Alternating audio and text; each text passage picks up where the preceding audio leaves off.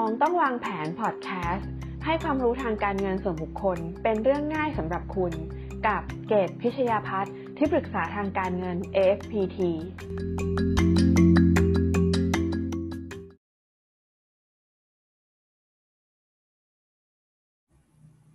สวัสดีค่ะ ยินดีต้อนรับเข้าสู่เงินทองต้องวางแผนค่ะ คุณอยู่กับเกตพิชยาพัฒน์ค่ะ วันนี้เกตก็จะมาแชร์วิธีการนะคะ เข้าเว็บสรรพากรเพื่อไปตรวจสอบแท็ก Account นะคะ แล้วก็ e-donation ค่ะว่าเรามีรายการค่าลดหย่อนต่างๆเนี่ยเท่าไหร่นะคะ ซึ่งปีนี้จะเป็นปีแรกค่ะที่ค่าลดหย่อนที่เรา เปิดเผยข้อมูลแบบทางออนไลน์เอาไว้ จะขึ้นมาเลยตอนที่เราคีย์คีย์ยื่นภาษีค่ะ ท่านใดที่ยังไม่ได้คีย์ยื่นภาษีนะคะ ก็ก็ฟังคลิปนี้ไว้เป็นแนวทางก่อนก็ได้ค่ะ จะได้เตรียมพร้อมนะคะ ซึ่งตัวเลขเนี้ยมันจะขึ้นมาตอนที่เราคีย์ยื่นภาษี แต่ว่าเขามีเมนูให้เราตรวจสอบก่อนค่ะเผื่อเราจะต้องวางแผนภาษีหรือตรวจสอบ หรือว่าเห็นว่าข้อมูลไม่ไม่ครบ เราจะได้ไปหาข้อมูลตัวเลขกระดาษมาประกอบกันนะคะ ว่าจริงๆ แล้วตามสิทธิ์ของเราเนี่ยคือเท่าไหร่นะคะ ก็ก่อนอื่นนะคะก็เข้าไปที่เว็บไซต์ของสัมภาระเลยค่ะ www.rd.go.th นะคะก็จะเจอหน้านี้ค่ะ หน้านี้ก็มุมบนซ้ายนะคะ ก็จะบอกว่ามีเวลาในการยื่นภาษีบุคคลธรรมดาปี 63 นะคะ ตั้งแต่วันนี้ถึง 8 เมษายน 2564 ถ้าเกิดยื่นกระดาษก็คือถึง 31 มีนาคมนะคะ 2564 แต่ถ้าเกิดยื่นออนไลน์เนี่ย ก็จะได้ถึง 8 เมษายน 2564 ค่ะ แต่ได้ยินมาว่าอาจจะมีการประกาศขยายนะคะ ให้ยื่นออนไลน์ได้ถึง 30 มิถุนายน 2564 ค่ะ เนื่องจากว่ามันต้องมีการจ่ายภาษีเพิ่มสำหรับบางท่านนะนะคะสัมภาระก็จะช่วยผ่อนผันเรื่องนี้ค่ะ ให้ให้มีเวลาในการหาเงินนะคะในการจ่ายภาษีค่ะ มาดูเมนูนะคะ เมนูเนี่ยตรงบริเวณนี้นะคะ ก็จะมีเรื่องของ My Tax Account นะคะ กับ e-donation สองส่วนเนี้ยเราจะ เข้าไปเช็คก่อนนะคะ เพื่อว่าเวลาเราไปยื่นออนไลน์จริง ๆ แล้ว ตัวเลขนี้มันก็จะโชว์ขึ้นมาด้วยนะคะ แต่ว่าถ้าเรารู้ก่อนเราก็อาจจะรู้ว่ามันยังขาดอะไรบ้าง แล้วก็เอาไปเตรียมพวกกระดาษมาประกอบกันให้ครบๆนะคะ เพราะว่า e-donation เนี่ยเวลาเราบริจาคไปอะค่ะ เราเมื่อก่อนเราได้ใบเสร็จเนาะเวลาเราบริจาคแต่ว่าหลาย ๆ ที่ที่เป็น e-donation ที่เขาบันทึกประชาชนของเราไป แล้วก็บันทึกเข้ามาในระบบเนี่ยเราไม่ได้เห็นใบเสร็จดังนั้นเนี่ยเราก็ จำไม่ได้แล้วบางทีเราจ่ายที่ไหนไปบ้างอะค่ะ ก็อาจจะเดี๋ยวจะคำนวณภาษีกันวางแผนภาษีจะผิดพลาดกันนะคะ ก็มาเช็คตรงนี้ก่อนค่ะ เริ่มจากเข้าไปที่ MyTag Account ก่อนนะคะ ก็คือเมนูตรวจสอบค่าลดหย่อนค่ะ username ที่ใช้ก็คือรหัสประชาชนของเรานะคะ password ที่ใช้ก็คือเป็น password ที่เราใช้ใส่เข้าไปตอนที่เรายื่นภาษีค่ะ แต่ว่ามีเพิ่มขึ้นมานะคะว่าเขาให้ใส่ laser ID หลังบัตรประชาชนด้วยค่ะ ทุกทีเนี่ย ถ้ายื่นภาษีจริงๆ จะใช้แค่ username กับ password นะคะ แต่ว่าเวลาตรวจสอบ my tax account เขาให้ใส่เลข laser ID หลังประชาชนด้วยนะคะ ถ้าเวลาทำก็ต้องเตรียมข้อมูลนั้นด้วยนะคะ แล้วก็ให้ใส่วันทำ password อีกรอบด้วยนะคะ ก็จะแจ้ง OTP ไปที่มือถือของเราค่ะทำไปพร้อมๆกันเลยนะคะ เมื่อเข้ามาแล้วนะคะ ก็จะเห็นหน้านี้นะคะ ก็จะมีชื่อสกุลเราเลขบัตรประชาชนของเรา แล้วก็ ที่อยู่ของเรานะคะ แล้วก็สถานะการยื่นแบบก็ยังไม่ได้ยื่นนะคะ เพราะวันดีเกตก็ยังรวบรวมข้อมูลอยู่ว่ากลัวจะใส่ค่ารถยนต์ไม่ครบนะคะรอเอกสารจากส่วนต่างๆด้วยนะคะเขาก็จะสรุปให้เลยค่ะว่าเบี้ยประกันของเราอะเท่าไหร่นะคะ แล้วเงินบริจาคเท่าไหร่นะคะเบี้ยประกันเนี่ยตัว1นึ่งแสนแรกไม่ได้โชว์ในนี้นะคะ เกดคิดว่าคือปีนี้ยังเป็นปีที่ที่เขายังอนุโลมให้เบี้ยประกันส่วนหนึ่งแสนแรกค่ะ ยังที่ยังไม่ได้แจ้งเปิดเผยข้อมูลกับสัมภาระเนี่ยก็ยังไม่มีการเอ่อก็คือยังยังลดหย่อนได้อยู่นะคะโดยใช้กระดาษอ่าแต่ว่าปีหน้าจริงๆต้องต้องต้องเริ่มใช้ปีนี้แล้วนะคะ แต่อาจจะเป็นเรื่องของโควิดเขาก็ผ่อนผันไปนะคะ แต่ปีหน้าเป็นต้นไปเนี่ย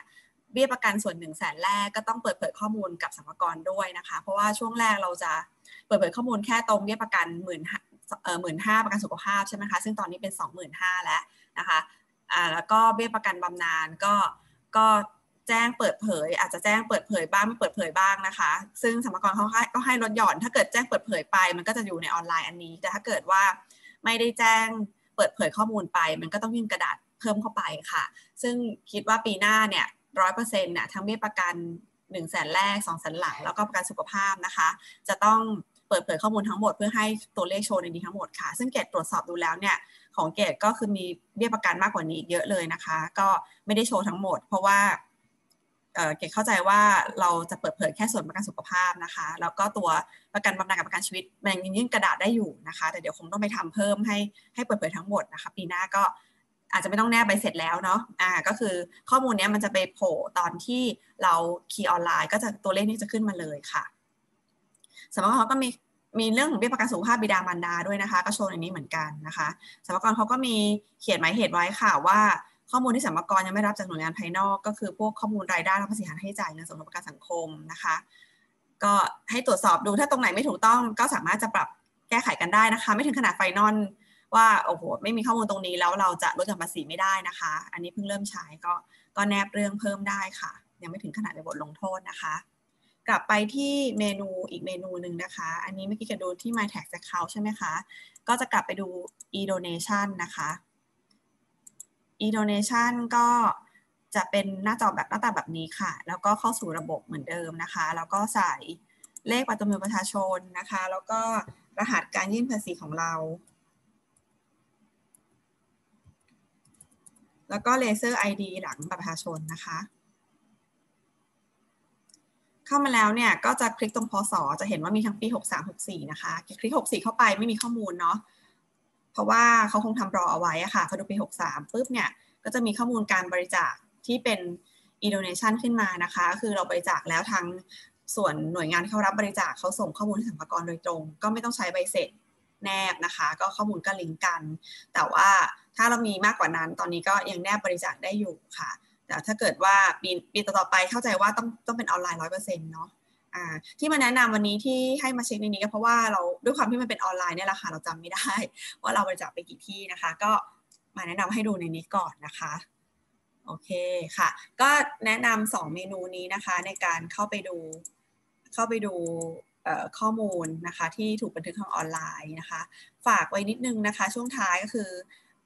ประกันชีวิตนะคะ ซึ่งประกันชีวิตเดิมทีแล้วเนี่ยไม่ต้องเปิดเผยข้อมูลในตัว1นึ่งแสนแรกกับ2องแสนหลังนะคะ ตอนนี้เนี่ยเขาก็จะให้เปิดเผยข้อมูลทั้งหมดดังนั้นเนี่ยพอปีไหนที่มีการหยุดชำระเบี้ยนะคะไม่ไม่ได้ชำระต่อเนื่องตามเงื่อนไขของกรมธรรม์สมกรก็อาจจะเรียกตรวจสอบได้นะคะ อาจจะ ยังไม่มีการพูดกันชัดเจนว่าเขาจะเรียกปรับอย่างไรบ้าง หากส่งเบี้ยประกันไม่ครบตามตามกำหนดนะคะ อย่าง S S F R M F ก็มีกฎเกณฑ์ชัดเจนแล้วว่า ถ้าเกิดว่าถือครองจำนวนปีเท่าไหร่ยังไง มีการเรียกปรับภาษี ถ้าไม่ทำตามเงื่อนไขของการลดหย่อนภาษีนะคะ แต่ประกันชีวิตเนี่ยยังไม่มีการพูดกันชัดเจนว่าเขาจะเขาจะเรียกปรับยังไง ถ้าเกิดว่าเราจ่ายประกันได้ไม่ต่อเนื่องตลอดสัญญานั้น แล้วก็มีการหยุดชำระระหว่างทาง เช่น เว้นคืนขยายเวลาใช้เงินสำเร็จอย่างเงี้ยค่ะ ก็